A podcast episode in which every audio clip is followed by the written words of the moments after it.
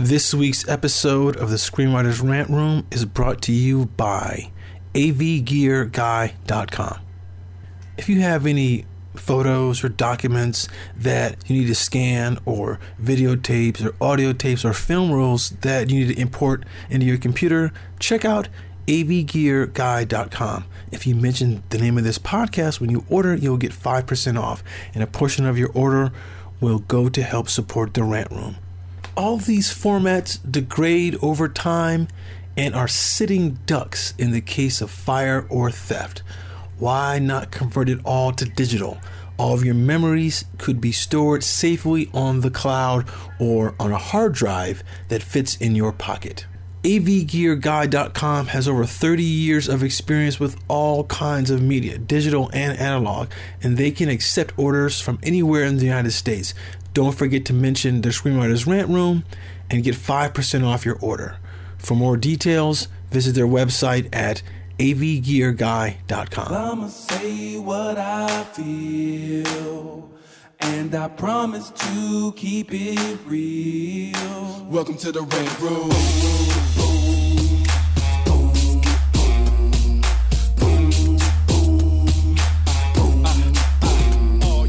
Wanna be a rider? Well, you gotta be a rider till your fears are diminishing, the doubts are behind ya. It's hard to grind in the business, got me stressed in the rant room. We let that shit up off our chest. You know the street nerd has got no time for no caca. Sass in class, yes, that's Mr. Bolakaja. Never have to guess when you're listening to Hilliard. He gon' bring more game than a shark playing billiards. It's all about the craft of screenwriting. It's exciting when you turn an outline into something enlightening. Your pen and words are like bullets in a gun. Write what you feel, say what you want. Welcome to the Red Room. What's up, y'all? It's your boy, Hilliard Guest, and you guys are listening to the Screenwriters Rant Room, where we keep it real, we keep it opinionated, we keep it what, everybody? What? Wakanda Wakanda forever. Y'all messed- Yeah. messed that up. Like, Wakanda forever. It's all right. It's all right. y'all know how we do it on the Rant Room. On this show, we discuss entertainment, TV, film, music, culture, but our focus is always screenwriting, stories, craft, and shit like that. Today we got the whole Wu Tang clan in the house, minus. but I just texted her. She she might try to squeeze on if she get it. Oh, She's okay, on cool. Yeah. All right, now. Um, but anyway, we got everybody in the house today. Lisa Bolakaja, the original Yes. L Boogie. What's up, girl? Yes, I have been doing nothing. It's been a rough couple of weeks since I since your happy birthday, happy birthday, Hilliard. Yeah, thank you. Appreciate it. Yeah, and all that stuff. But you know, just reading a lot of books and stuff like that. I have my this new one. I've been wanting to read this for a while. Um, it's the Surfers uh, Year in the California. So it's about because you know I love surfing. So I've been reading a bunch of surfers books since I can't go to the beach. But this is a book about I was a guy. today years old when I learned Yeah. about your surfing fetish. Oh, no, no, no. it's awesome. But it's like um, this guy went up and down the coast of California, and it's about his year up and down the coast. And like I've been reading this book about Kelly Slater, who I was like in love with in the '90s, and he's still out there surfing, doing it. And you know, just reading that surfer books and watching a lot of surfer, just kind of like meditative, and you know, just wishing I could just kind of be out there, you know, just you know. And you know, watching roller skating videos from like Chicago style. It's black folks. roller- uh, so people know it's, there's a very specificness I'm talking about Right. here. It's black people roller skating, but it's like the different styles from Chicago to New York or down south. And it's like, damn it, I just want to go to the roller rink. And it's like, because you know, we got, I think, we have, what is it, Roller World or something in LA? Yep. It's like, man, if we didn't have COVID, I would so be there just to go see like just the styles and, you know, just I be thought that out was there. out. Moving. No, No, it's still a whole culture. no, you know, it's I want to see that pilot written by Hilliard and Colt Jam. Oh, Competing man. Chicago versus like I want to see That's that. hilarious. Oh, the se- just the so styles. a Bring It On version. Yes. Oh my just the God. different- Just the Yeah. different styles. I feel like there hasn't really been a definitive like roller skating mu- movie. I mean, they had the Bow Wow one a couple years ago from Atlanta and all that stuff, but there's just something about the culture. And I guess reminiscing about, oh yeah, when we used to go roller skating, and but I think what it is, I'm kind of missing people a little bit. Mm. You know, the kind of camaraderie. Like I don't like people all that much, but I do enjoy watching them on YouTube doing their human stuff. People So- like you. I, I've spoken to the people and they like you. I can only take people in increments because the introvert in me is like, okay, you're you're driving me nuts. But every now and then, I like to be around humans. Every now and then, so you know, just watching a lot of like surf stuff, roller skating, and just you know, just trying to be meditative and you know, and avoiding social media, everything. Like I've been offline and just not not focusing on anything, just trying to keep my peace of mind because it's just been really That's healthy. really rough. It's rough. You're It's you're rough. like Paul. Y'all just be jumping off. Don't tell nobody. No, I do. like, I- like I have my other, like everybody know, I joke about this, but I seriously do. Like I have a couple of other burner accounts, and there's one that I use that's just I don't really make comments. It's just for me to jump on and kind of see what the new stuff is like eh, that I can handle, and mm-hmm. kind of cultivate stuff that I want to see. Because you know you can mute stuff and all that, but like the last two weeks, like I have been offline, like period. Like I don't even want to deal with people at all. Bullet and I have been social distancing for years. Listen, Paul, Paul, Paul, Paul. You went our time, Paul, our time has come.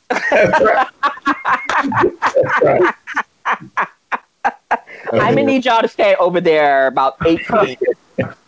when we go back to normal, that's just gonna be my new normal. It's like, oh, you know what? This is just muscle memory. I'm gonna need y'all eight feet, Yeah. and I'm gonna be totally covered up all the time. Like I don't want to look at you people, but I, I have to be here. So So then we got Chris Derrick in the house. What's up, Chris? How you been hanging, man? looking all contemplative there, Chris. Had your little hand Like, on your like he's chin. reading something or something. Oh, he's got, look, he's got the sunlight. He got the sunlight behind him, the good lighting. Hey, I am a director. I know how Wait, to set wait, it up. I wait, know how to wait. set it Look, up. Hilliard, Hilliard, and he's and, and he's leaning leaning kind of right so we can get that good angle. you, you know, you know, Derrick had stand-ins and everything, and spent an hour lighting this. That, that isn't even Chris. That's a stunt double.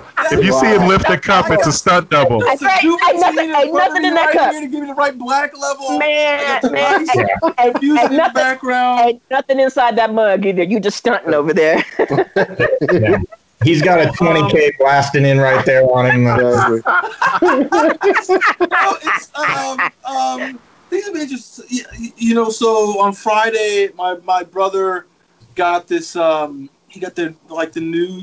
He's he rented the the beta version of the Red Komodo. I saw that. It What looks the fuck awesome. is that? It Yeah. looks crazy. Oh, which is the super small camera.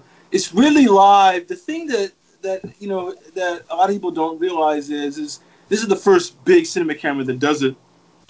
Shoots in this thing called global shutter, which is essentially you know like with, with the shutter, it's moving. It's like it's on or it's off. The entire sensor is on or it's off. So it's a lot. It captures images the same way that film does. Before, almost all of the other cameras, it's like it's like each each row of pixels has to be turned on and turned off. You, you know, like as, as it goes down the, the whole sensor chain, and it kind of Wow. makes there's interesting artifacts in, you know, like when there's movement, when you move the camera, move somebody.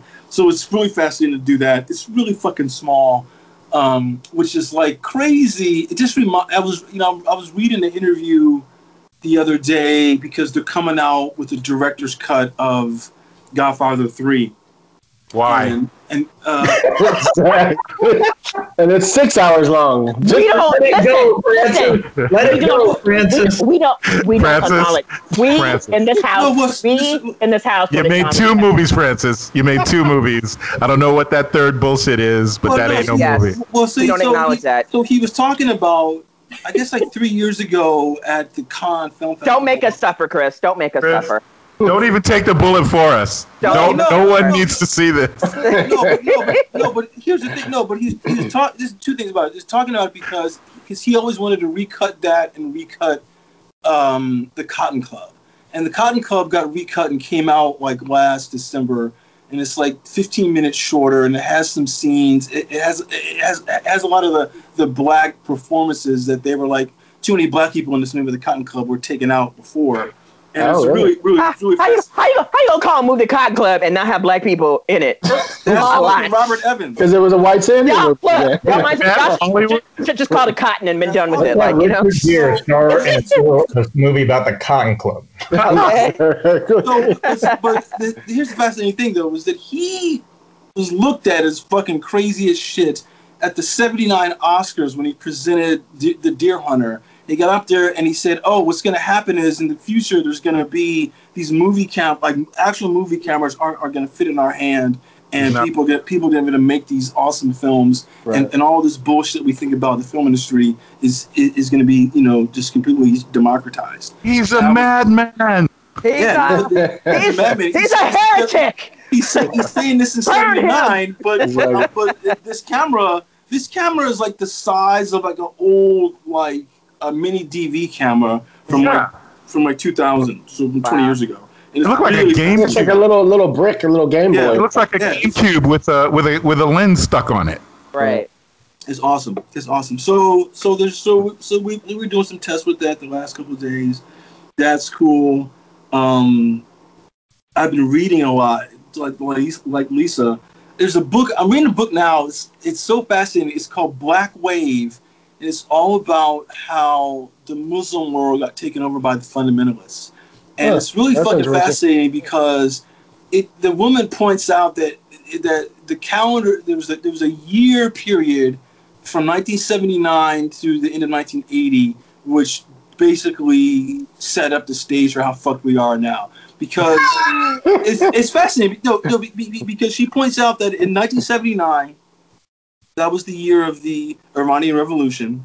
Michelle. In, ni- in 1979, there was the there was this siege of Mecca, which would actually make the dopest movie possible if you could actually, you know. I mean, like- that's a great title for a movie, The Siege of Yeah, Mecca. yeah, yeah. like, I'm going. Look, look, Do look, it. look, look, it's, it's, it's the story I read about before because um, there was the, uh, the the reason why Marion Barry is like a like became mayor is at, around that same time the uh, uh, Palestinians took took hostage situation in D.C. and Marion Barry he like he was the hostage negotiator that brought that down. Oh, really? Okay. So see, yeah, and, and and that's why he became a big figure in D.C. So so that's around that same And time. that's not a, and that's not a movie. What? That- that's at least a limited series or something. limited, limited, it's and to- then- sort of limited series. Um, so so there's that. Yeah, the final crawl has him as a crackhead, so you got to go Yeah, all the way exactly. to the end. Yes, Exactly. Yes. Exactly. Yes. Yes. So so so so also in '79 is the uh, is the takeover in um, uh, Pakistan. You know, it's pushed Pakistan to its limit. It's and within that same calendar year is the is the is Sadat getting killed. Um, so it's just fascinating that 1979 just like set up all this crazy shit with um uh with with, with the Islamic world.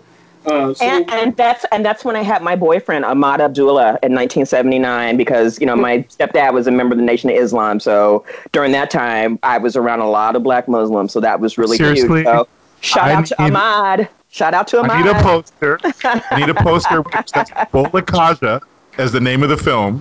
Wow. Okay, and it's a biopic, Listen, and it'll be like Forrest Listen. Gump meets the freaking Black I Panthers. people laugh, but I think about it now when I like all this time I've had, like I've been thinking about it, it's like I have had a very fascinating life that would make an awesome movie because the liminal blackness that I have in terms of being black, but also being that type of black that likes very observant, almost like an archaeologist of blackness within their own Archaeologist culture. Blackness. I was, That's go- I was gonna I was gonna be an archaeologist until I got to be 16 I, I, I met an archaeologist, a black one, and basically they said, Well, you know, archaeologists, it's not really the greatest thing because, you know, you're just going out trying to tell other people what their culture is and kind of being racist about it. And I was like, Really? And then I was like And I was like, I did not know. But like Okay. shoot, I was deep in So it, the but, book, yeah. the book is Yes. called Liminal Blackness, Yes. and film based on the book, Bola Kaja. and it starts it starts with when I was almost drowned at three years old, and that's how I got into my water world. And it'll go through the, the surfing. It'll go through my American Bandstand days, meeting Dick Clark.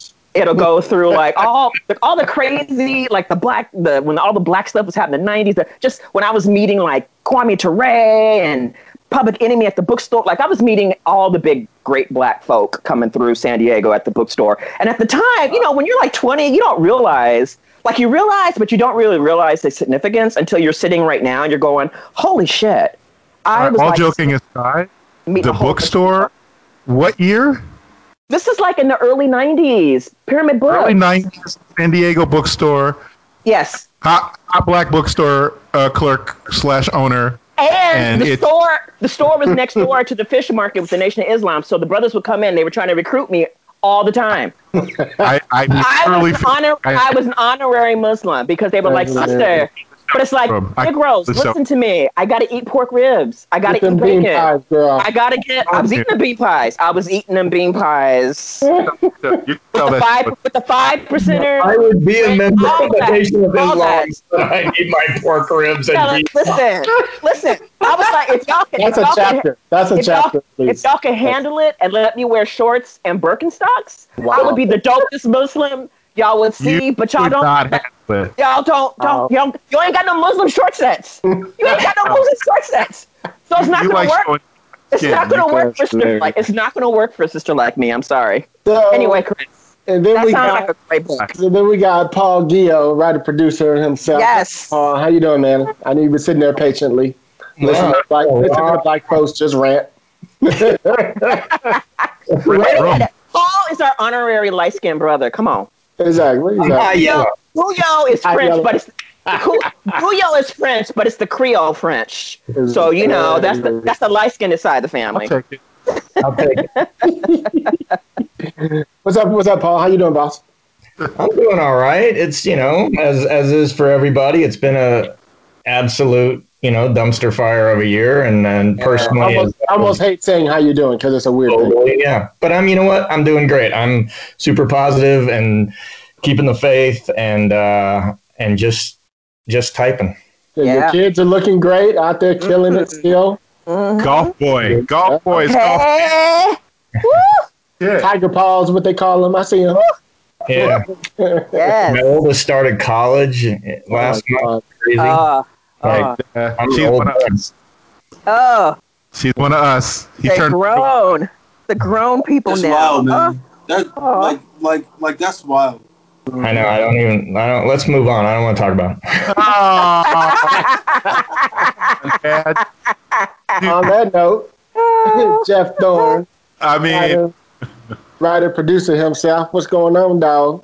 well, they just dropped our show Ghost. Everybody seems to like it. Um, Yes. And uh, that plus COVID plus moving. Um, That's right, you moved. Yeah, you guys I moved had to a better spot? We moved- Well, we moved because uh, our neighborhood is filled with uh, millennials and idiots and idiot millennials, and they decided that it was best time of year to start having house parties. Was now. Yes. Yeah. Yeah. They never heard of a mask. They don't know what a mask is. That, why would you cover your face, this beautiful face? So uh, me and my wife are like, well, these children are trying to die, and we're trying to stay alive. Right. So Time to go. go. Um, but the hard thing was like we basically had to figure out because I have underlying conditions, so couldn't have movers. So we basically she packed everything. I put everything into our truck. Our, Oh, my our God. and That's a lot of work. back and forth. It took us a month to move, month and two days to move, Wow. and then we're still in that box unpacking phase at the new place. Mhm. But this this neighborhood's all like families and shit. So Yeah. and and not and oh, partly also people are more stacked up on each other. I like a little bit more chaos in my city life. Mhm. Um, this is and she likes a little bit more neighborhoody, so we sort of split the difference. And so Okay. Where you guys are now? Where, where Nice. about, Nice. blo- eight blocks west, but like from childhood to adulthood. It was literally like driving from childhood to adulthood. Uh, so much just just just better situation all around. Right. Um, once Yeah. It's, once we settle in, it'll just be a nice place. And once this freaking virus at least gets a leash on its neck, people can come over to this place. So, um, you know, theoretically, if we don't, you know, so that's it. If we don't, if we don't pat the dog, right, or something, what? No, no, the dog loves people. He, Wait, dog you have a dog? You have a dog? Oh yeah, he got a little spoiled dog. We buy their leg all day. spoiled as fuck. I love dogs. Yeah, he's great. uh, I've never actually owned a dog before. Um, Oh, well, I have this thing about pets. I love dogs. my this is very sad. Uh, my family's always had pets. My wife has had multiple pets, but the problem is pets die, and I can't take it. So Right. just just the spill off from their pets dying has been soul crushing. So to have your own pet, no, thank you. And now here I am with my own pet. What kind? What kind of dog is it? He's a uh, uh, uh, what a King Charles. Uh, A cocker spaniel? A king King- cocker not a- spaniel? A, a king, please, King Charles. A Terrier, a terrier. A King Charles Spaniel looks like a Cocker Spaniel that got punched in the face. Yo, And they're look- adorable. His Highness will come in here. You better get that. I see shit. that Paul doesn't like dogs. That's interesting. Well, well, well, well. Uh, if you ever need a, a dog sitter in the near in the future, when we're safe again, you go anywhere and need somebody to babysit. I am like a professional dog. No, seriously, I'm a professional dog sitter. Be So, careful what you ask for. and if your dog and if your dog has medications or needs special, I do. No, seriously, I do all that stuff. Like my boss, like I've been taking care of people's dogs for the last twenty years. So I'm a True. pro at it. He's I'm a a man. pro at it. He's a You man. think your dog's spoiled now? Have it spend a couple of days with Bolakaja. It's gonna come. Oh come. my god! We'll be watching. We'll be watching Korean Korean dramas and Korean That's it. zombie shows. The We'll be watching three times was- a day. It was We'll like have- nighttime. I make I make little snacks and stuff. When I have snacks, I make them little snacks that are mm. healthy. I'm We were- I'm That's all- another show. That's another show I want to see. Listen. Lisa and a King Charles Spaniel watching Listen. Korean drama. Listen, he would do it. He I- would do it. Would we do were it. in we were in different rooms the other night. It was like nine o'clock. The house is dark. I think Susan's just taking a shower, and I'm doing whatever in the, in the study, and I hear this barking. All right, and uh, I thought they were in the room together, so I run in there like, "What happened?" Right? He's sitting on the bed, and he's like, watching TV. "No, there's no TV." He was just, "I've had enough of you two. It's time for us all to go to bed now." Oh, so he's basically Right. telling y'all what was about to happen next. It's time now. What are you Oh. all doing? Oh, And it's a little We were Okay. like, "Are you high? This is not your house. You better get a grip." He's like, uh, "Y'all better go to sleep. It's time for lights out." So Turn was the light off, damn it. Hilarious. like, like, no, I said, "Your breed is King Charles. You are not actually King Charles." Like. That's what he's doing. He's like, what part of King do you not What part of king that you miss? And his response is, "Yeah, but I have papers and you don't." So, shut up. Okay. Oh my god. That's funny. hilarious. That's fucking funny. There it is. So that's So- it. Just like the same old life everybody else is living. The same old bullshit. Trying not to die. Yeah. Basically. Basically, I haven't had human contact really, except even that's not really human contact. Um, I haven't directly interacted with a human being three months. Mm. Like Wow. uh, Susan put me. I keep saying Susan. She didn't like me to say her name. Um, bleep her name out later. Brenda. Uh, Brenda. Brenda. With, That, that woman I'm married to, um, she kind of put me on lockdown earlier than everybody else because of her job. Sort of had her a little bit ahead of the the wave front. Right. Um, she was privy to certain informations, and she's like, "Oh boy, here we go. Tsunami's coming. Your ass doesn't get to leave the house now." Right. So Wow. your your underlying condition, having ass, doesn't get to leave the house. Damn. Mhm. So, um, so it's been There it is, So- man. There it is. Mm. Your Yeah. underlying condition. No. Oh. one of them turns out one of them is just being black. So Well, of course, like that. There's always the thing about if you're black, you're gonna get shot in the streets. oh my Hey, what are you doing, black boy? Bam, bam, bam. That's how it Hey, trip this. Trip this. So as you guys know, my birthday was my birthday was last Saturday. I had my big fiftieth. It was beautiful. But I woke up super emotional. I was fine when I went to bed. But when I got up, I was super emotional because I realized that I made it to 50 as a black man. And I had I thought about that when I was 40. Wow. I hadn't thought about it really until I was that age. Mhm. The other thing is, some of you guys know I had open heart surgery. I did So- not know that. Holy yeah, shit. yeah. If you see any of my photos with my shirt off, you see this big scar on my chest. And so, until I was 47, I almost never showed it ever. You know, and I turned 47, and we were in Scottsdale for my birthday, and I was sitting at the pool. No, we we're in Palm Springs, and I was sitting at the pool, and I had my camera, and I just did like this and took like a, a selfie shot of like just my chest up to my face. And I opened it up and looked at it, and I was like, "Oh my God, my body looks amazing!" Like in my head, I would I looked past my scar, but I still remembered being the kid who was always teased about the Y on my chest. Mm. You know, so for years, no matter no matter how much I work out, take care of myself, I like never like I'd have anxiety if we were going to the beach. You know, getting ready to go. You know, or getting my body in the right shape so we can go to Hawaii or whatever. So like I always felt like the more the more in shape I look, the less people are looking at my scar. Aw.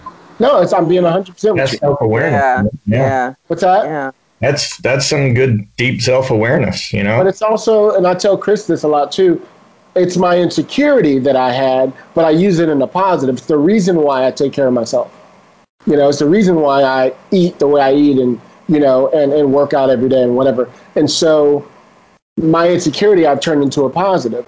You know what I mean? Whereas some people, you know, Yeah. choose choose to go their route. Mine is to continue to work out because I'm insecure.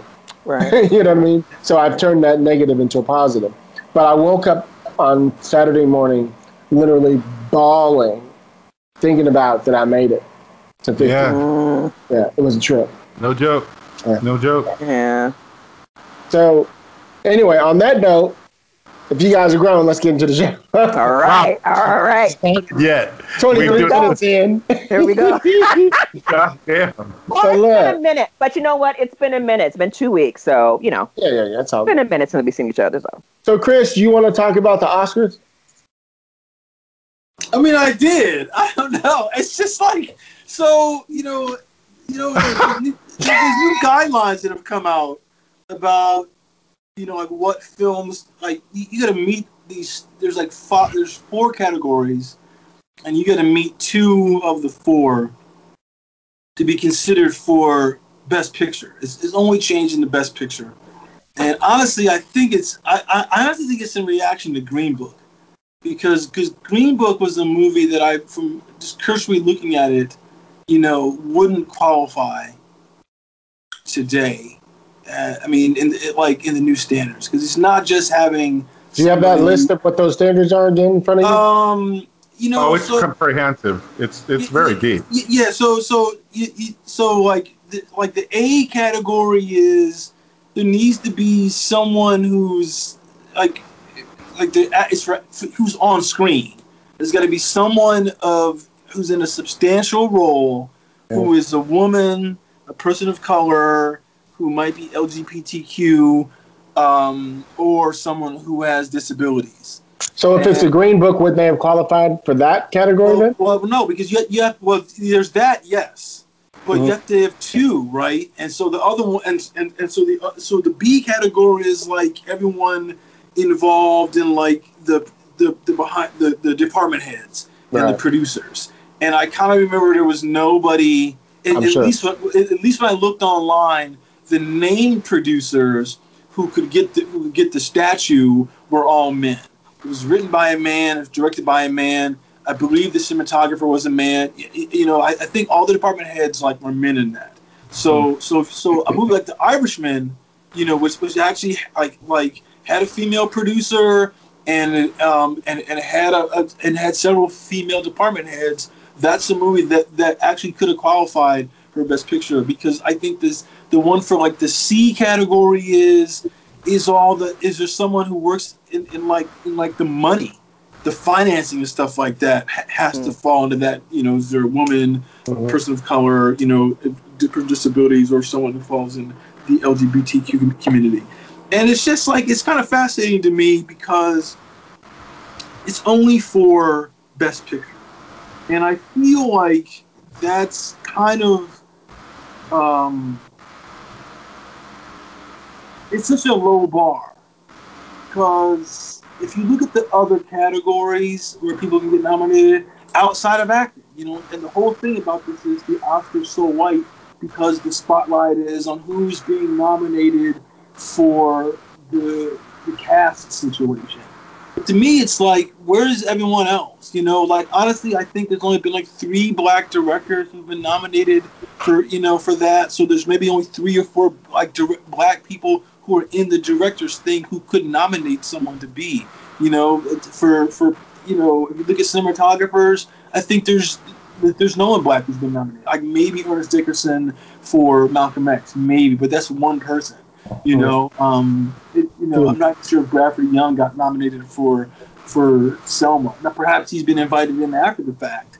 Um, but if you go down the list of like you know the department heads and stuff like that, there's so few people. I mean, but you know, it's interesting. I mean, I was talking to someone, my friend today. She was telling me, I was like, if you, there's a story that no one seems to want to talk about, if you go back to Gravity,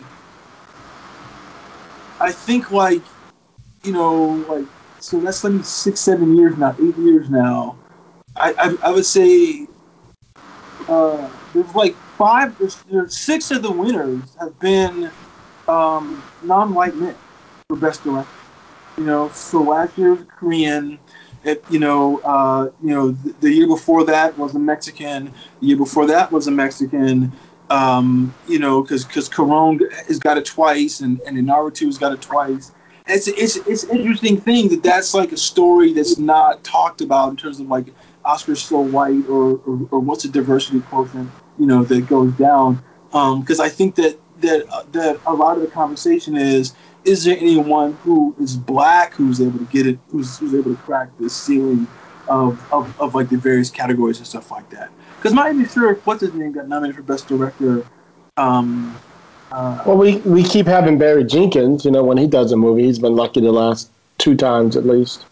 Yeah, but see, here's the thing that I've kind of noticed, right, is that they do a little trick where these black or these these black filmmakers will who, who might get nominated for a directing thing, or they may or may not, but they'll get an original screenplay and they'll win that because Spike Lee won that, and right. so did um, uh, so did Jordan Peele, and so did uh, Steve McQueen. And, it's like you know, best supporting actor. Yeah. Right. Yeah, you know, and it's kind of like well, it's kind of like Steve McQueen. Although that he got screenplay and the movie got Best Picture, but he didn't get Best Director. He should have got Best. That's director, crazy. Yeah. You know, but but he didn't because there's this kind of. I mean, I, I I mean, I've noticed this. You know, like a lot of times in filmmakers who who do really outstanding work, that's that's a little that's, that's a little left of center, are not going to get that nod for. They're not going to win. the, get Best Director. They're going to get nominated because and and they'll get a screenplay. Uh, afterwards because because I think that's what happened because because Barry Jenkins got the screenplay, but it's not just black people. It's like like like Spike Jonze should have won for her, and he didn't, and but but but he got the screenplay. That's when I kind of noticed it. I was like, oh wait a minute, he should have fucking won best director for that movie, and he didn't. And then I just I just kind of monitor that, but I noticed it a lot more like when, when Jordan Peele was up because everyone was like, oh, he should get best director and blah blah blah and he didn't get anything except for like the, the best screenplay Oscar. And I kind of feel like that's like a consolation for for filmmakers who who you know who who won't get that award for whatever reason. You know, and it might just be because there's not enough black people and not enough women who are in the body to vote for them. You know. Well, but see, that's that's the whole that's the whole issue right there, and it's and I I mean I hate to burst anyone's bubble here or listening, but the Oscars like the Emmys and the Golden Globes and everything is all bullshit. It's all bullshit. It means thank nothing. you.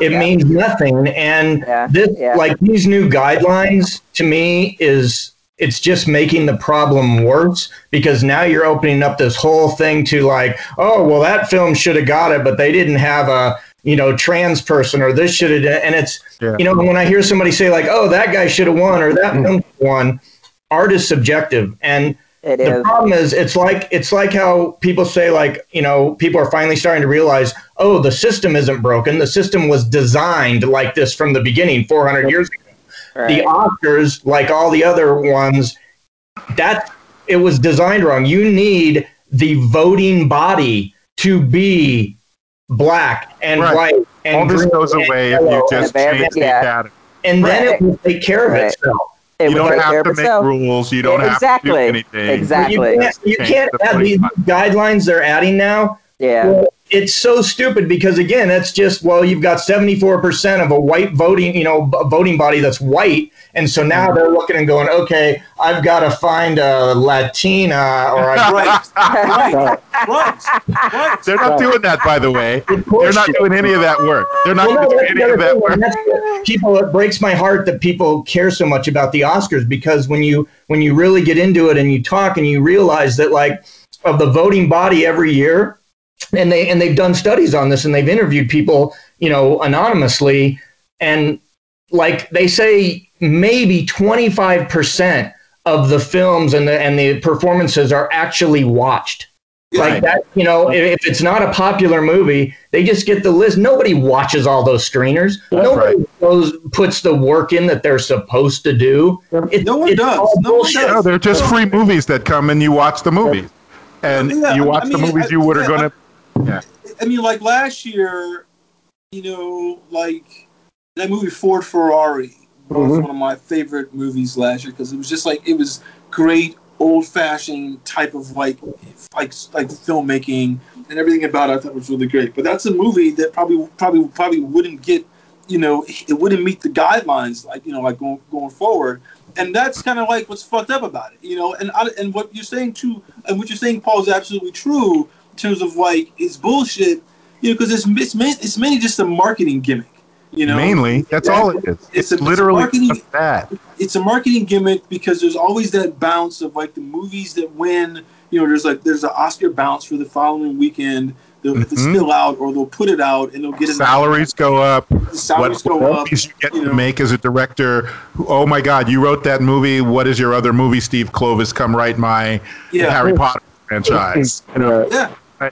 Yeah. the other thing about it is, and this has been driving me nuts, is that the there's very I've noticed this, and I I used to fob it off on millennials, but it isn't just millennials. Lazy ass motherfuckers don't take your industry seriously. like I make a Jaws reference, whether you whether you're young or old, whether you like that movie or not, you should know Jaws. It changed things for the industry you're in. Oh God, Right. Well, yes. what, You like Star Wars, so on. Well, let me get to the point okay. Back when cable started, I know back in the days before cable was anything, before we had streamers, right? I'm old enough that I remember when HBO was a joke, when HBO was crap movies that you was on cable.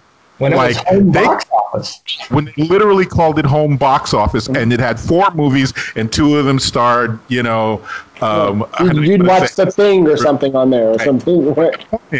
at some point, um, they realized that a lot of people were watching cable, and they started making real shows. Right. I remember the first exodus of uh, of comedy writers that they split right down the middle. I'm going to stay on these networks because they're paying my bills and I'm making a lot of money.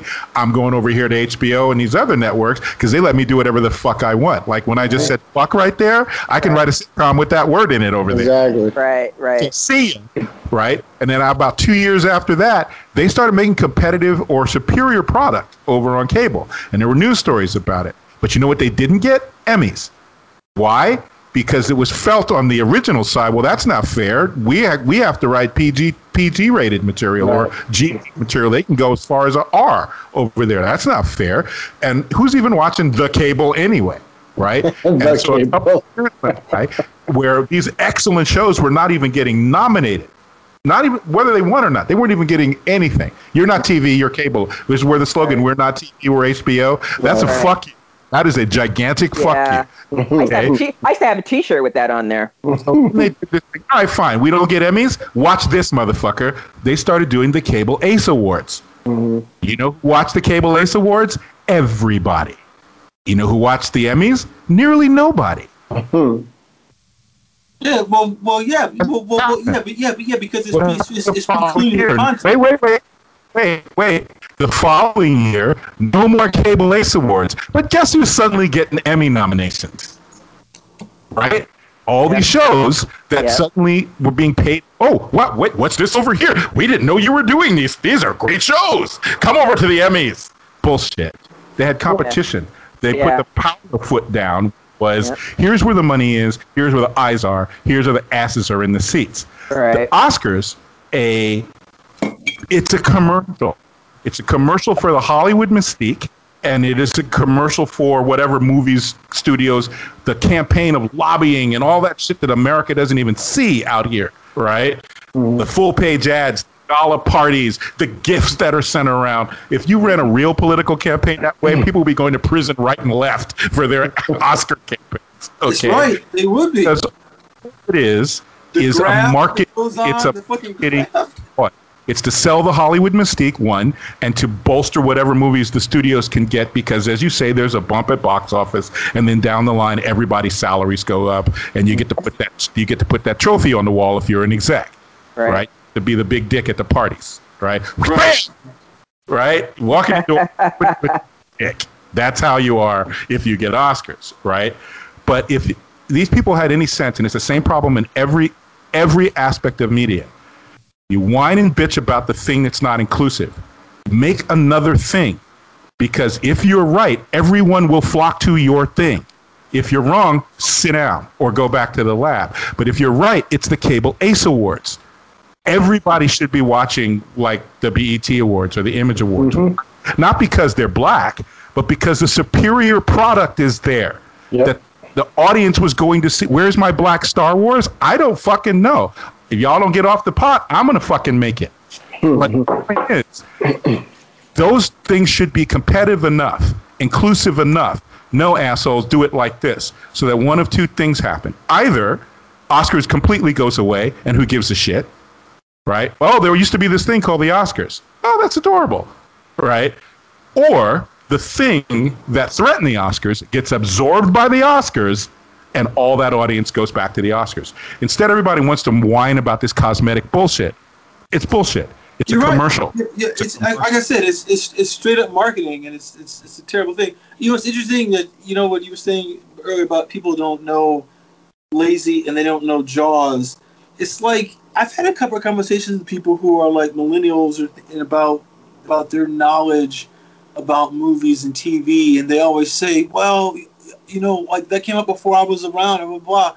And I kind of said to myself, "So there's certain things that that you know that, that that came out before you were around. You know, like let's say the Deer Hunter, something that came out that like like before all they were around.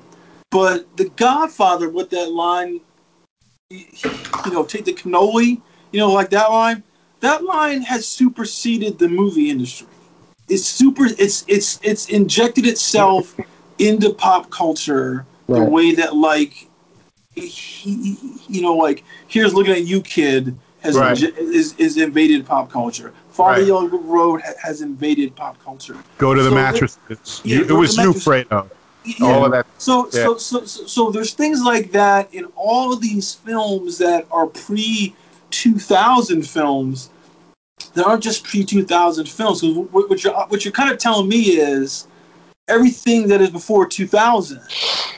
Now, not just movies, but just the whole the whole canon of literature and culture has got no value because it happened before you were aware. It's not just millennials. It's a cultural shift. It's not. I used to think it was just millennials. It isn't. People of my own age or closer around my age, they have giant knowledge gaps, and it's not like I'm some professor telling you to go and you know do your critical core studies.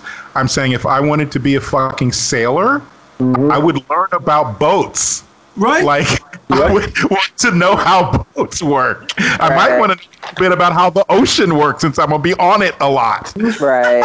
Right. I think right. that's all connected to the to technology to a certain extent that it's it's we don't we don't have to put any effort in anymore to learn anything. We have Google, we have Wikipedia. You know, my kids like they literally have the attitude and I've also seen this in adults, even people my age that grew up without it that are like, I don't need to go and learn because I have this this this machine in my hand, this computer in my hand, and I can punch a few keys and oh, there's the cliff notes of 2020, you know? Right. And people have no knowledge base. They they don't look at the past like the past is the key to the present.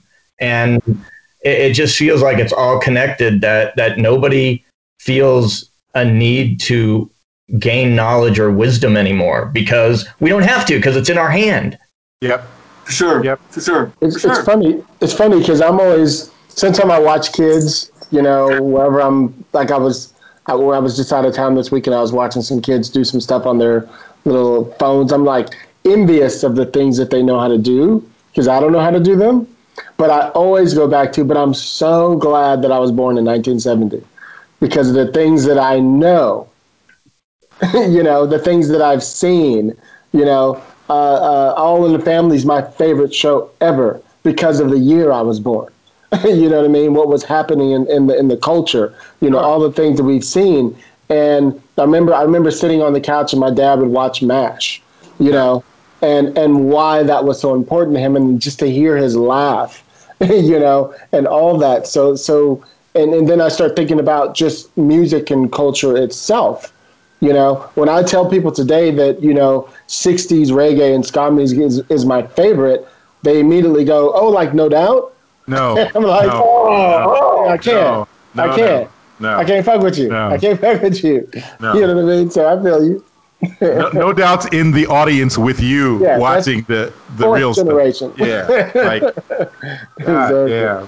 No, It's I, again, it's not about a youth thing. It's what Paul said. I think it's the idea, and they've done studies about this in other areas where people used to have an encyclopedia number number of phone numbers just in their head. Mm-hmm. Right? You could just call me up. Oh, I need to call Jeff. Boop, boop, boop, boop, boop, boop, boop, boop. Right? Can you do it now? I can't. No. Right? Now, even if you wanted to, you just say call Paul. Right. Right. Right? So I don't know. my girlfriend's phone number. Honestly, I know it's no idea 979. what somebody's phone number is, right? Right. Uh, I'm constantly making jokes about with my friend about those old Thomas guides that everybody used to have in their car. Those beautiful, book- beautiful, functional, awesome maps of cities and regions that easy to read and made travel so much like it was insane.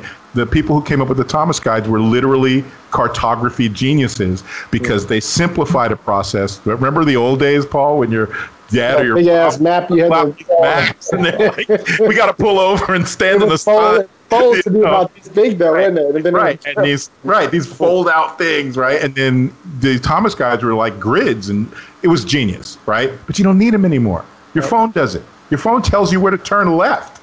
They tell you a stop line is approaching. A stop light is approaching. I can see. I know, just in case. Yeah. There's a stop They tell, you there's a, they tell you there's an accident. Yeah. It's crazy. to bring this to bring this back into like the cinema of it all too i you know i have this it's not a debate i just i have a very minority opinion on on newer filmmakers like you know i'm i'm one of the very very few people on the planet that that feels tarantino's incredibly overrated and i I uh, the reason it is is I look because this the, the generation you know they like oh you're old. You just like old filmmakers. And it's like no like the filmmakers who grew up reading books and I mean reading fiction and they had to create the images in their mind.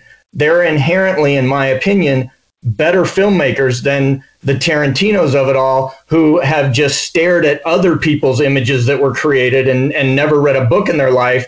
And and so then they just do something that's derivative of what's already come but they put this fresh hip spin on it. So suddenly they're they're an auteur and an original and somebody told me once like oh well what about christopher nolan? And i was like well have you read any interviews with nolan? That guy talks about how he read constantly from the time he was eight years old until you know that all he devoured was fiction not mm-hmm. not videos and dvds and i feel, feel that's directly connected to to me. I can tell when there's a filmmaker that's just like oh he's you know watched a hundred thousand movies Right. Right. I think Right. there's a cut to the chase culture, right? It's it, again, it's it's it's a technological. It speeds everything up.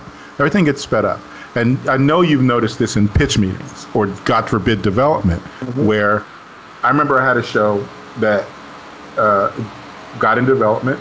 Everybody loved the original pitch. Uh, there was a lot of money potentially behind it. It was a big sci-fi thing. It was going to be great, right? But I made the mistake of mentioning they said, "Where is it going? Where you know where are these threads going to go? This is a great ending for season one, but where do you go from there? It's kind of big." It was like, "Oh, it's going to be Game of Thrones starting in season two. and immediately they were like, "Well, why don't we start season one and season two?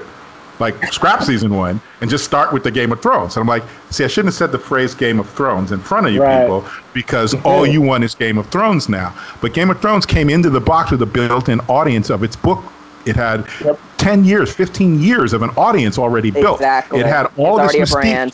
right, Right. that could be used in its marketing. You guys never heard of this, but these thousands and thousands of people already love this thing. This would be just an original thing. Also, there's no history unless we build it in an original TV show. Right? Right. You have to actually build it. You can't allude to it. You can't unless the show is literally about remember that thing we did in Vietnam? Somebody's killing off the squad. Unless that's the entire plot of the show, you have to actually build all those relationships. So the audience has to be there with you. Right? But no, you had to cut to the chase. From their point of view, the money was in the Game of Thrones aspect of it that show died. It never even got made, never got all the way, it never went the distance.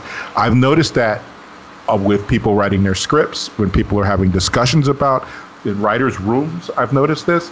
It is cut to the chase, cut to the chase, cut to the chase, and I'm like, the thing you're cutting out is why people watch this shit right? Mm-hmm. That that stuff you go, oh well, that that's too long, or there's there's too much of that. I'm like, so you can what? Get to the fucking, get to the shooting, get to the car chase.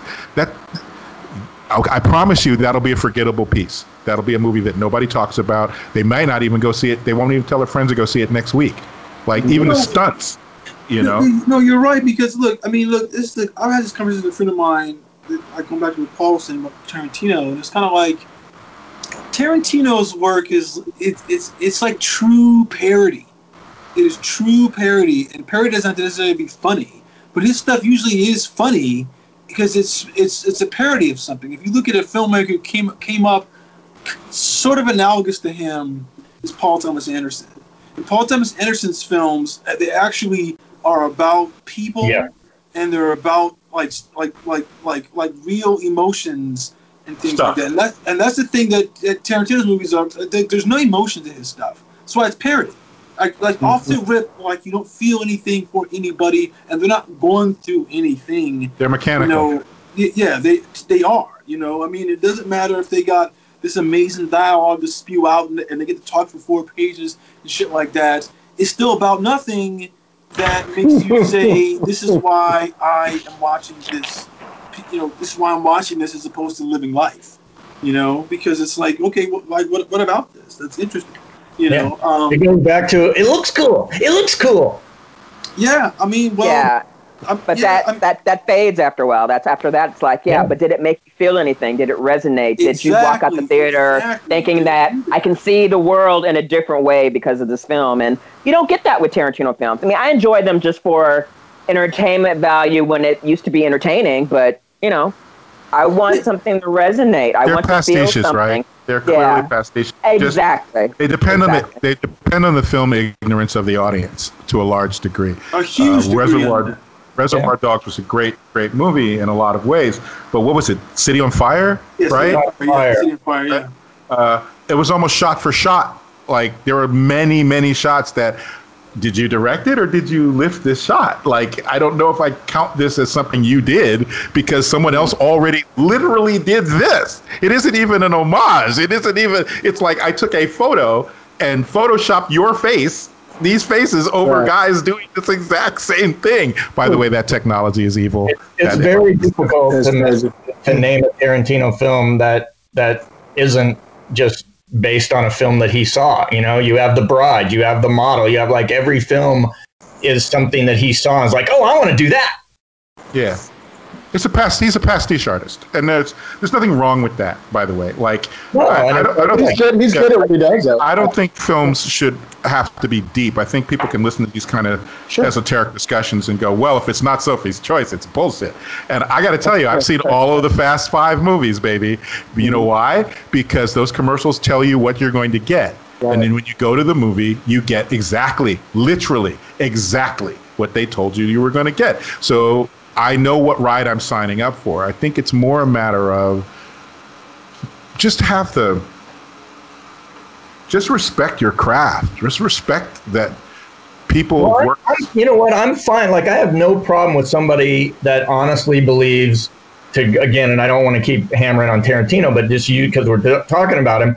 I don't have an issue with somebody that's like, "Hey, I love Tarantino, and this is why." If if it's like what Harlan Ellison said, you're not entitled to your opinion. You're only entitled to your informed opinion. Yep. And if somebody has an informed opinion and they can say, yes, I know about the movies that came before. I know about City on Fire. I know about The Bride. And I know about mm-hmm. this. And I know about this part of the culture in the 70s. And I know about filmmaking, you know, the original series of films that were Django films. And, you know, and they still like Tarantino, then good on you. But every time, or you know, most of the time when I run into somebody that's this, you know, Tarantino disciple, they have absolutely no concept of what came before them, and, and or curiosity. Back to or our cur- uh, curiosity. It's not even that they don't know; they have no curiosity. Curiosity. Like, I remember yeah. when I first saw there was a Time magazine article. I think we were living overseas at the time when Indiana Jones came out, right? When Raiders of the Lost Ark, pardon me, Raiders of the Lost Ark, not Indiana Jones and the Raiders of the Lost Ark fucking Raiders of the Lost Ark, right? And it was this weird sort of seminal movie because all these giant people have worked together on it, right, for the first time. So there's a Time magazine article. And in the Time magazine article, there are all these photos about the special effects and the and some of the things that you thought were miniatures and some of the you know that you thought they were real but they were really miniatures. And you know this is how they forced perspective to make it look like this thing was gigantic. And I was like well these are old crap techniques from like B movies. They just exactly. that up. But you know what it did? It made I'm I got this close to being a special effects artist mm. because it was so fascinating that I went down a a fucking rabbit hole for two or three years. How do they do all this shit? How do they do all of this shit? And then I would go back and like back when there was such a thing as VHS, right? Where you would I would just rewind and look at shots. I had no I didn't even know what the job title was. I was a hmm. child, but I was curious. It made me curious because it was an aspect of something that I really like, movies, that I'd never considered before. Kind of had a vague knowledge of stuntmen and women, what they do, right? But like the whole idea of digging that trench and dragging the dragging the guy in the trench and then jack, jacking the camera, the frame rate up or down to make it look like they were going. None of that shit had ever occurred to me. Why would it? Right. But as soon as I started learning a little bit, then I wanted to know more. And like what we were talking about before we started, the size of film cameras. How fast can the film move through? Literally, how fast can the film move through the camera that's shooting? How light can that be? How, mm-hmm. how stationary must it be? Each one of these innovations happened because of something. Like no World War II, no tiny cameras. That's right. that's one right. thing. That's just one fucking thing, right? And in that, there is probably a movie in the tiny cameras that came out of World War II. Like, right, if you think about it properly, there's a story to tell just about that. Yeah. You know, Hedy fucking Lamarr. Who knew she was a fucking super genius? right? Why would you bother to look? She was stunning and she lived before I was born. She lived and died before I was born. Mm-hmm. So, like, who cares? Well, if you know the history of your industry, you might care you yeah. might think of some shit that nobody ever thought of before. Exactly, Ex- exactly, exactly. I mean, like this stuff. Won't, I mean, I mean, yes, you, you can make derivative stuff, but you know, people always say, is it derivative or is it just a remix of something? Because it's so, you know, you're not necessarily doing something original because there's too much too much history on, on, on tell, you, tell you things, but I think you know, and there's, and there's and there's nothing wrong with enjoying a remix every now and then. I mean, I enjoy Beyonce's "Before I Let Go," but I'm still going to go back and hear the original Maze because that's the shit. You know, and the same with films. There's films that are like, oh, this is a fun, you know, remix or mashing of some stuff, but I'm still gonna go back and watch the the the good shit, the masters, the the well, well, you know well, the classics and stuff. Well, yeah, but it's it's kind of like it's uh, to me it's kind of like who has got the point of view to say, I like this idea, but let me put my spin on it in a way that is that it's gonna feel like you've never seen it before. And a great example of that is John Carpenter's The Thing. We talk about it all the time. Right. But if you if you go back and watch the original one, it's yeah. such a different type of movie. Like the characters are different it's the same story, but it's executed in a well, way that it's, so 50s paranoia, right? The, yeah. It's, it's all about 50s paranoia. And John Carpenter made a fucking horror movie. Mm-hmm. Still about paranoia, but not about the commies are coming to get us paranoia. Right, right, so. right. I mean, it's, it's, I mean, yeah. I mean, you, you you have to have that kind of like vision to to to do to take material that you've seen. That's the thing, you know. Like, there's so many stories that you have seen so so many people that, that they have gone through something from whatever it is, but but it's kind of like, what is your point of view on it as the yeah, who are you right? Who are you? You know to take something that we've seen and go how do we do it different? How, like how do it because because it's, it's really difficult to do something that, that no one has seen before. You know like I think like, that, well shit. why, I, I feel like that's a I feel like that's a boondoggle path that people should go down. I think Paul and I were geeking out on um, the Perry Mason show just mm-hmm. recently. The yeah, Mason Chris show. talks about it all the time. Yeah. Okay. The um, the original Perry Mason show, they didn't need to call this show Perry Mason. They did not need to call this new show Perry Mason. They could have no, called this didn't. John Smith or John Wick's grandfather. They could have called it anything they want, right?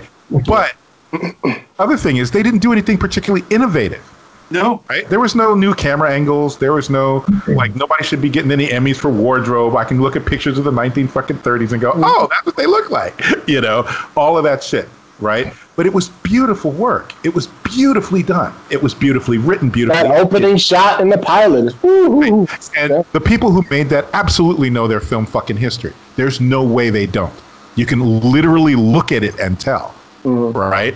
And not that that enhances my viewing experiences, because there are other movies that are like, yes, you know all the history. This is the most boring fucking shit I've ever seen in my life. Mm-hmm. But you you couldn't. If someone said to you, reboot Perry Mason, that's nothing like what I would have thought of. Right. Right. Uh, and I have working knowledge of the radio version of Perry Mason as well as the TV. and I still would have never would have like, wow. And then they got it all the way around to him being a lawyer. I was like, okay, y'all stuck the fucking landing. Holy yeah. shit, this is some shit right here, mm-hmm. right? But you have to know before you can do that. This idea that it must be new, it must be fresh. It, like you better go read some Shakespeare plays. You better go read some Kit Marlowe. Mm-hmm. You better right like Boom. you're not going to recreate. You're not going to do anything new. New human beings do certain shit. We do like one of ten things, all of us, and it's yeah. how are you recombining? You know, it's a difference between hip hop, right, which is an art form, and just cutting and pasting beats, and we all just go, "Oh, that's Frankie Beverly. Oh, that's Earth, Wind and Fire. Oh, like, and you just put them in a row. That's James Brown. Oh, that's, that's Brown. Right, like I guess we get all your references. Who are you? We understand all your references. Who are you? Well, that right. goes. You know, this this is this is really interesting to me what we're talking about because you know, this being called the screenwriters rant room, this goes right to what you all know as my my greatest rant in the world, and, and these, you know, the, the gurus and stuff, and like the the Save the Cat books, and it's it's teaching this this generation now going almost to a second generation of of writers that are so homogenized and so sounding exactly alike because they're doing the inciting incident here, and this has to happen on page forty, and and there there is no voice. There is no originality, or, or it's so rare. That's why when you do come across something that is fresh and original, even if it's not perfect, you're like, holy shit, who's this person? You know, who made this film? Who wrote this screenplay? Because it, it's so rare now because we just have this this culture of just paint by numbers. Yeah, well, no, uh, uh, look, I mean, the last two features that I've written that have got people to really pay attention to what I've been writing, I've purposely said I can't do save the cat shit to make my shit work. So fuck it, it's, it's out the window. I just have to now since you know, so, so like basically, well, basically that's handrails for lazy people or newbies. Yeah, for newbies. And so basically, if if you know that you're gonna say fuck all that, you have the challenge of going I gotta keep it really exciting all the time. I gotta really keep it. I, I, I, I gotta keep it exciting. Like fast, I not faster, but I have to stay focused more because you're expecting something that's that's it's not to be where you expect it. So therefore, if I'm to go five pages past the page ten exciting incidents, well, guess what? For those five pages, have to really be exciting, you know, or, or innovative or something to you know, or by moving forward five pages, you know, there's feel that sometimes just lack because I feel that next gap where you're expecting something to be because you're like because you've been told there has to be something here. I got to do something to keep you like riveted. I mean, I like think... look, look, look, there's a movie that I saw that got so that got so overlooked because it was the year that Roma came out. Was this movie called the called Cold War? There's this Polish film about this guy who's he's searching for folk folklore music in, in, in, Poland, and he meets this girl, and he wants to defect to the West, and and and had this weird love story. And I'm watching it, and I'm just like, this movie has got no structure to it. But I'm but but I'm glued to every fucking scene because it's so intensely done. Like everything about it, like like like, like, like there's no first act break, second, none of that shit. But but you watch it because you're captivated. And I was like, how did he even fucking do this? and then he was saying, well, you know, there's like a 30 page outline, and we just kind of improvised and see what I knew it was gonna be. Oh my god! Oh wow! You know, and you know, but it's based, but it's based on his mom and dad's actual story. So, so he's able to tell everyone at every moment, I've got my overarching through line mm-hmm. of what mm-hmm. I want this to do, and ultimately, if I can, like, you know, keep you ex- keep you engaged the whole time, then you'll just watch it. Because the thing that the thing that you hate, like this is what the Paul's talking about shit that's homogenized. It's, uh, I say this is, is like if you can see the clockwork in any story, you fucked up as the writer. I agree. You fucked up as I was the go- filmmaker. I was going to say this. Everybody. Right. I was going to say this that like I stopped I stopped looking at what page I was on a couple years ago, and now I've learned because when I read a script, I go by does it does it make me feel something right? Or does it have rise and fall? Am I am I going on a roller coaster ride? So when I write, I write from that place. Now I'm thinking about that, and I'm like, I don't even know where the end of the act break is, but I know it feels right somewhere around here. Right, you, because now you got yeah, the rhythm, that rhythm. Yeah, because we're coming up again to this moment that's kind of this cliffhanger. Oh, I'm on page 40. I didn't realize. It's a little late. I don't care. Yeah, but see, but there's, there's also this thing I say to people if you, I, I, the first thing that really kicked me off in this was I was reading Sorkin's Steve Jobs, right? And that script is 180 pages. Jesus. And, and I said to myself, "Good lord!" I said to somebody, myself, somebody needs an editor. No, no, but no, but no, no, no it's not that. No, no. I said to myself, I was like, some, how did some, he make this some movie? honest friends. No, no, because like here's the thing: you read the script, you watch the movie, there's actually more scenes in the movie that are in the script. There's like some wow. shot some weird ass shit, and then I was like, how does this even fucking work? And I remembered that there was a that that, that there was a, in the Sony leak, the Sony hack. There were some emails about that movie and about why Amy Pascal didn't want to do it because she thought it was too long. And he said, no, if you say it at if you speak right. at the right pace. Right Right. This will fit within yep. the time frame. And they were right. like, no, no, no, it's not going to work, blah, blah, blah. So he went and recorded the whole screenplay at the pace he thought it was going to be. And it came in at two hours, even though it was a 180 page script. And I said, well, well, well we know Sorkin makes you talk fast. Because yep. at that point, he'd already done Newsroom and, in the West Wing and all these kinds of Everything. You 100% of his work is you have to do it at that speed. Really, really fast. It's like that with Social Network, too. And I was like, okay so that means that it's like the page count thing is, is, is just a fuck all for people who, who aren't real craftsmen. That's not nonsense. That's true. like, That's don't true. know how to understand what, what Hilliard was saying, what Paul was saying about like just know the craft, keep you know like the, like those rise and falls. I mean, if you know like that opening scene in, in Social Network when Zuckerberg is talking, mm-hmm. like that scene is like eight pages. He's talking for eight pages but it's not like 10 minutes of screen time. It's less than that. And then immediately, that's also the inciting incident. Like, as soon as she says fuck you and walks away, because what, because what happens next, he's like, I'm going to make Facebook. You know? I got to tell you, I don't even think in these terms, guys. I, I would say it like this tell a story, right? Right like when you're sitting around telling a great story, you can tell when you're getting a little long-winded or when you're spinning off into a tangent that the other people in the room don't give a fuck about. Like, why are you telling me about the goldfish? I thought this was about the guy who shot that person. You know, goldfish. No, fuck the goldfish. Get back on point, right? But it really comes down to basic storytelling. Uh, two things are there's several forces that are at war here. One is the studio, corporation, business. They want to reduce everything to a formula for obvious reasons. It's not nefarious. The the genius of Hollywood is the assembly line aspect of it. Right? We figured a way to mass produce this particular thing, which used to be insane.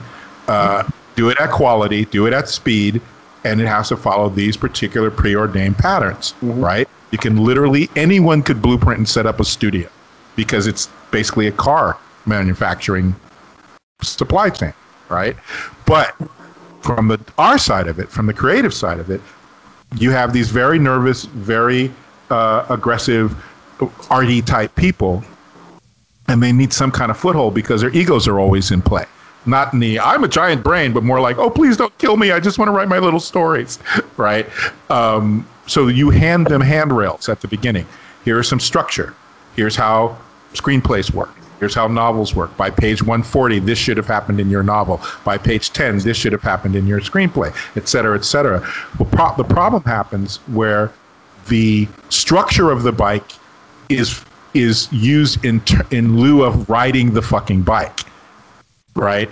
Like we're teaching you all that stuff so you understand how it works. We're not teaching it so you can build your own fucking car, right? We're teaching you so you know how the car works so that when you're driving it, you can drive it really well, mm-hmm. right?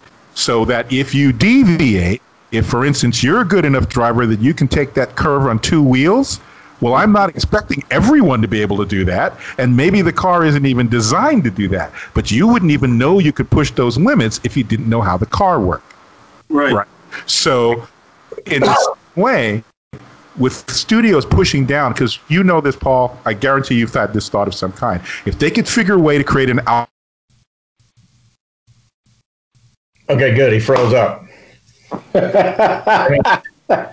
here's my here's my thing. What he's saying isn't necessarily wrong at all. It's it's the business, but what I think what he's talking about, and this is this is what I think fucks up so many aspiring professionals and people is it all goes back to what Hilliard said. The one sentence that was the most important thing: Does it make me feel anything?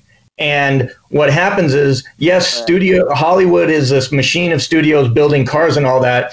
But when you're writing your screenplay, the whole thing about oh, it's got to fit into the studio machine that doesn't happen until after they have paid you to buy that from you. Yep, and so right. if you're writing something, if you're creating something in your little, you know, tiny apartment in Tarzana and you're already thinking about, well, what's the budget going to be on this and I've got to make sure this and they do it like this, you know, eh, you're you're doomed. And the reason that I that I just shake my head at anyone who thinks Save the Cat has is, is worth anything at all there is and literally in that book, Blake Snyder points out why Stop or My Mom Will Shoot is such a great screenplay and exactly. Memento is garbage. Yes. What? He literally calls That's out that Memento no. doesn't work no. at all as a screenplay. And no. I'm sitting there going, huh. So he sold one spec script. He got a couple of rewrite jobs after that, and one of them was Stop or My Mom Will Shoot. Then he never fucking worked again. Chris Nolan came out of the box with, hey, here's Memento. anything that anyone's ever seen before. And I want to compare Nolan's bank account to what Snyder's was when he passed in 09. Because right there, it tells you everything. If, if this guy's literally writing Memento is a bad screenplay, Stop or My Mom Will Shoot is a perfect screenplay. Done. Am I back? Am I back? You're back. You're back. All right. You're back. Everything Paul just said is exactly right. I heard everything. I know y'all glad I froze. Fuck you. But but the end of the whole thing is right. You're not supposed to do their work for them. You you feel like it's a life preserver. These these structural things. These here's how you do it things. These de- how to manuals. They're all crap. What Paul said is exactly right. You're not supposed to serve the agenda of the company. You're supposed to make the best car you know how to make right? You're supposed well, to make the car that's fun to drive, that you want to fucking drive, mm-hmm. that you want to hop in and feel like James Bond or Starsky and fucking Hutch, like some people. Yes. Uh, uh, like, so, like, so, or Tucker. So, you got, yeah, you're supposed to be Tucker. All of you are supposed to be Tucker. All the time. Here's the thing, right? A lot of times, I was, you know, a couple weeks ago, I was on this panel for the, this movie I did a long time ago, and it was it won some award, and they would do a Q and A. And there was a guy who had done screenwriting at AFI, and he was saying, he was asking, it was all the directors on just doing a little Q and A, and he was like saying who, and he was asking, he was basically saying, like, like, so what's the shortcut to fucking writing a good screenplay? And, you know, I mean, Get out! I'm, I'm, Get I mean, out! I mean, Get he's out. basically asking that because he said, you know, at AFI when I asked the people about it, like, like they said, well, dude, just fucking read poetics, you know, Aristotle poetics, and and, and, and, and he was like, you know what? I don't have time to read that because uh, you know the Greeks didn't like the Greeks didn't invent storytelling, and well, I had to stop. And, and so like, and, and, and, the thing is, I just stopped him. I said, dude, two things about poetics. One, you obviously haven't read it, so you can't talk about like what it is. Two, it was it, like it wasn't written as a manual. It's written as like it's written as like speaker notes right. for someone who's giving a lecture. So it might it might take five or six like readings to really kind of dissect what he's saying, but he's just telling you the tenets of what makes a story good. It's up to you to go. I got to put the ingredients in to make it good. But it's like, but so it's it's it's, it's not even like he's not even giving you these like the definitions of what shit is. But it's like you understand why it's important to have a beginning and middle and an end when you tell a story, as mm-hmm. opposed listen, to I, I, just, I, I just have a beginning. You listen, know, I, I would have been pick, I would have been picked up my purse and walked out. Yeah. Somebody says I don't have time to read. Like before you even finish that, you don't read. Listen, purse. How do I? The famous, that with the Viola Davis gif, that would be me picking up my purse. We're leaving. Get your stuff. We are leaving. We are leaving That's right now. Basically saying I'm not a screenwriter. I mean, the... I mean, look, look, look. You're at AFI. You're paying what forty, fifty thousand dollars a year, and you're like, Where's the shortcut to screenwriting? There's no shortcut. but you know what? It's a basic wait. disrespect for the job, right? Because nobody's walking on a football field or up on a bandstand with a bunch of musicians and go, okay, so I've never picked up a guitar before, so what's the quickest way for me to be Prince? Nobody's even trying to do that. Right? No, somebody's doing it though. Somebody's, somebody's doing it though. Somebody out there, somebody's doing it on YouTube. Exactly. What they think about our job is, right? I'm going to post. There, there, there was a post that Paul put on Instagram the other day, and he was like, "Screenwriting doesn't get easier. The more you, it's, he's a great thing about this." And he was kind of like saying, "Look, this this is my wisdom. If you get better at it." The getting better is that you may be faster at doing certain things. You may be better at doing character, but if but once you get better at it, then you got to raise the bar for yourself which means that which means that it's never getting easier. And if you think it's going to get easy, you, you're you, yeah. guess what? You you're put more pressure on yourself. The better you get. They are looking at the end. Uh, uh, look, you either wish to. How do I say this right? They want to have written, right? Yes. They want the film they to have already They don't want to write. Go to the party. They want to sell a screenplay. They want to go to the party. They want to have the money. They want to they want to nail the hot babe or the hot dude or both, whatever their thing is, right? Um, they want all of the accoutrement, but they don't want to be the mechanic. They don't want to be the engineer. They don't want to be the architect because that's work, and they feel like it's all tricks. So, and you know, we've all met people like that. Just oh God, it's terrible. Just tell me the like, it's not a trick. There's no like, trick dude, to it. It's so insulting that you ask me that. I want to put my fucking fist in your throat. like, you know what I mean? Like, Don't you right. Poe, tell it straight. It, it's bullshit. It's everybody's asking me for the trick or the shortcut is trying to get smacked. You should watch the vein in my forehead start to throb. You should watch my neck get tense because every time you ask me that and you don't get slapped, that was me restraining myself.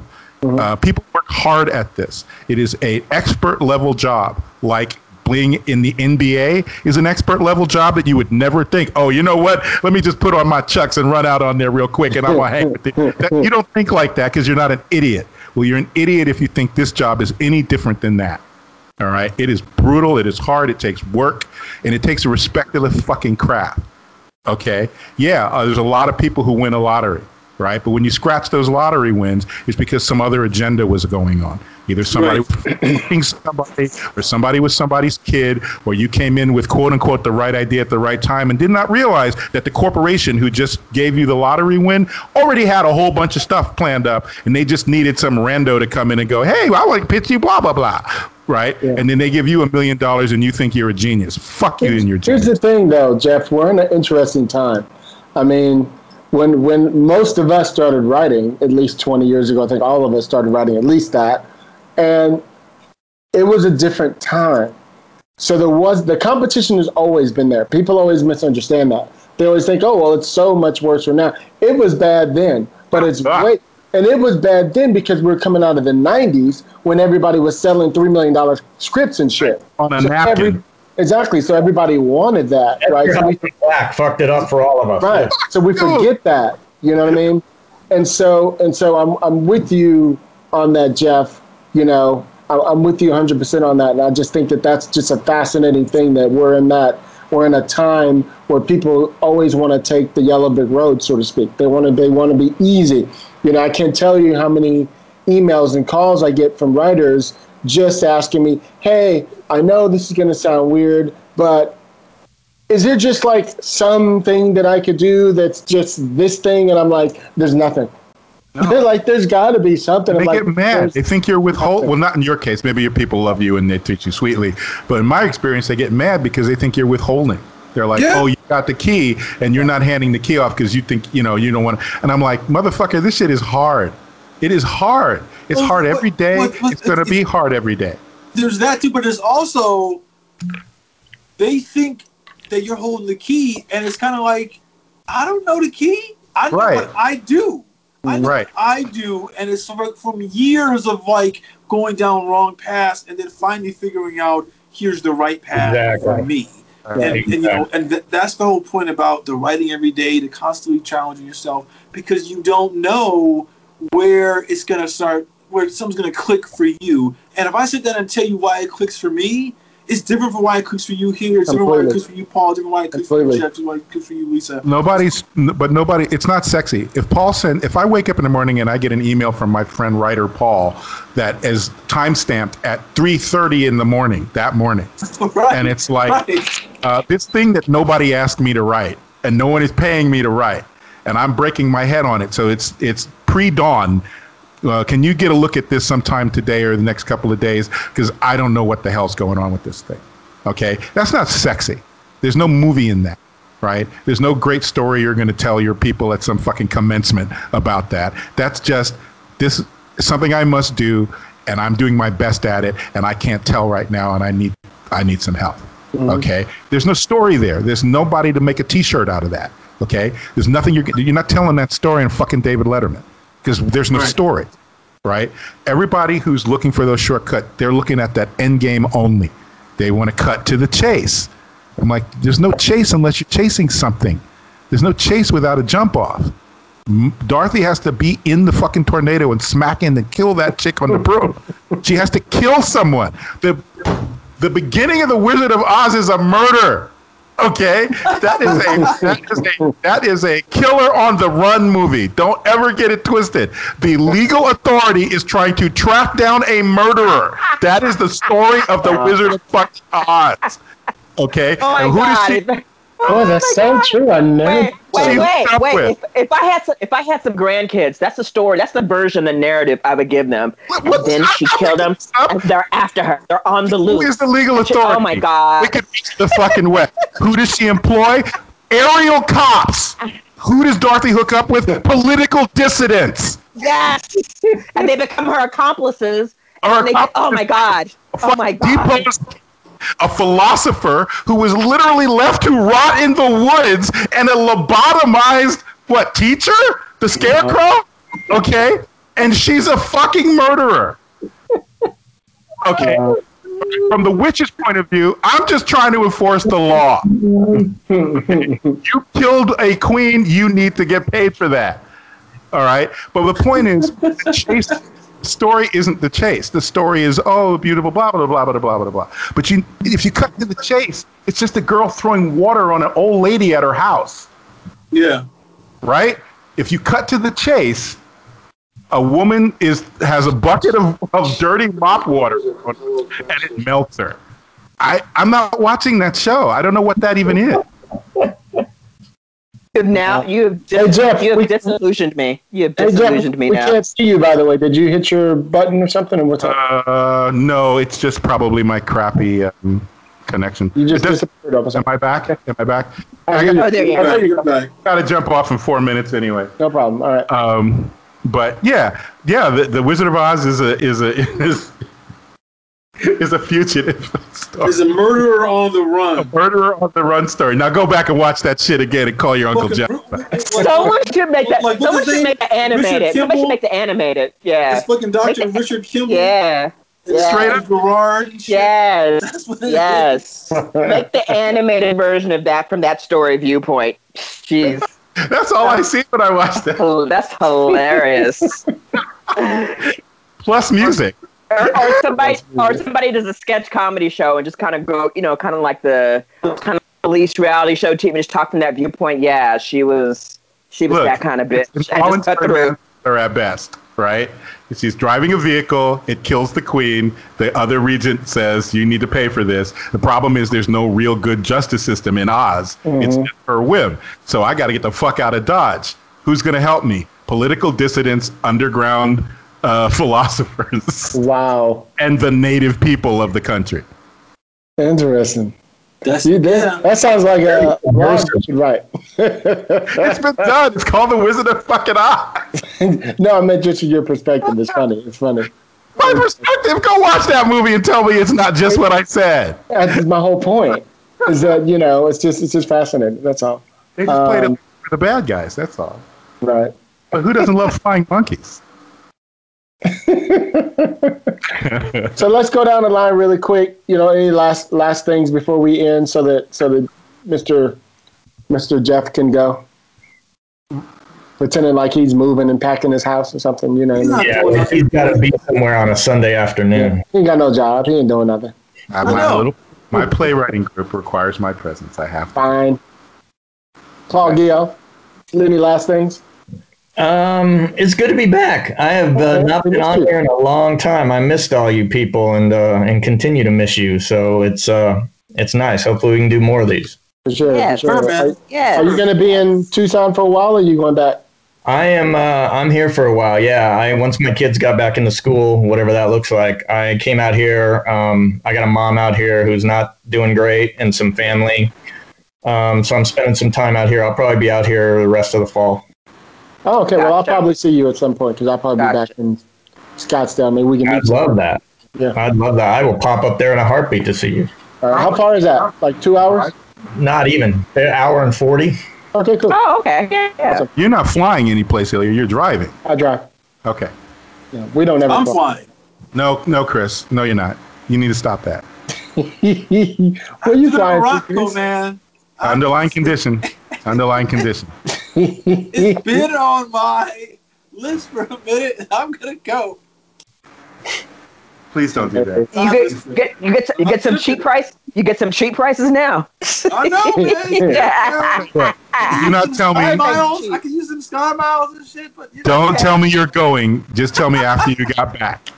Because if you tell me going, I'm, I'm, I'm gonna give I'm you shit about. Sky, I'm looking wow. at my sky miles, going, man, if I would just go right now, fact, I would be living no, it it's hard. It's hard. Chris, it's hard, when you hard. travel, I don't expect to hear from you for two weeks after your ass got back. I was just about to say that. Okay. That's funny. okay. I don't want to hear I just got off the plane. I want you to be healthy two weeks after you got off the plane. Wow. okay. You think I'm kidding? I don't want to hear shit about travel I know plans. You're not. I know okay. you're not kidding. I know you're not kidding, man. Okay. So, so where you at, Paul, Paul Guyot? Uh, my only social media presence these days is Instagram, which uh, I'm at Paul or not Paul. I'm at P dot G U Y O T. Yes, sir. What about you, Winterman Base? I mean, is that what it says? I need to fix yes. it. Yes. Um, yes. I am. I'm in my same old place. Thorn identity everywhere. Thorn under slash identity on on Twitter, on uh, all the grams everywhere. And if you can't find it, jeffreythorn.com, one word. Awesome. Chris Derrick, where you at? I'm at uh, unauthorized CBD on Twitter and Instagram. Ooh, but I'm, but I'm not on that much anymore. Are you slowing down again? I have to slow down, man. There's too much shit happening right now. you got all this traveling to do, apparently. You've been listening to Uncle Paul over there. I see. you, got all these. You got all these vacations to take in your planes. Okay. okay. That's right. That's I need to get on this. You know, what? you know, I got to get a fucking a Learjet so I can control the air flow. wow. Now, now, now you're talking. Somebody ah. got to drive it though. Okay. yeah, that's okay. Lisa, Lisa, Coach Jam, where you at? Uh, what fresh hell is this on Twitter? But I'm not on there that much. Just yeah. well, you go through the world is too, the world is too much. It's like you know what? Yeah. Let me go retire to my books and read my surfing stuff, and you know just kind of chill and just watch a lot of like quality meditative stuff, cultural fun stuff that makes me happy. Mm-hmm. Good mental health. Oh, that's yes, good. yes, yes. We're starting to talk a lot about that, even on the black community. We're start talk, starting to talk about that. I mean, that's it's becoming a big big thing. We're really trying to encourage black writers, men, male and female. If you need help, you need to you need to get it. You know, we need to get out of that culture that it's not not okay to go to a therapist and all yeah. that shit. This it's got to change.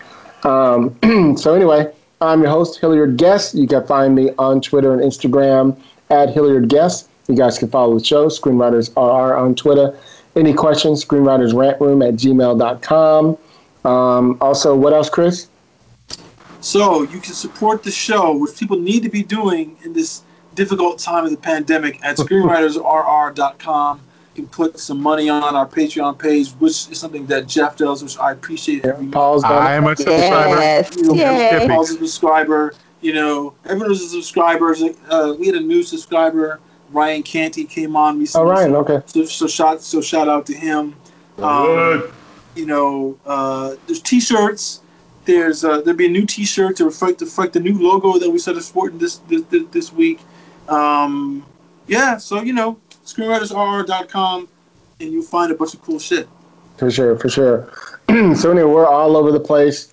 Um, wherever you guys listen, Spotify, iTunes, you know, Apple, Google Play, whatever the hell. Anyway, we're all over the place, so you guys can uh, tune in. So please share the show, retweet the show on Twitter and all that stuff. And um, good to see all you guys. I missed yes. you guys. Um, congrats on all the positive stuff coming up for all of you. Um, I got some good shit coming up too. So Woo! it's all good. It's all good. It's all good. Yeah. Anyway. Yeah. Love it. All right, y'all. Well, y'all know how we keep on the rant room. On the show, we keep it real.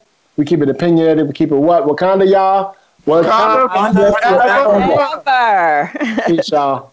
Ciao, people. Bye, guys. Bye bye. I'ma say what I feel. And I promise to keep it real. Welcome to the Rant Room.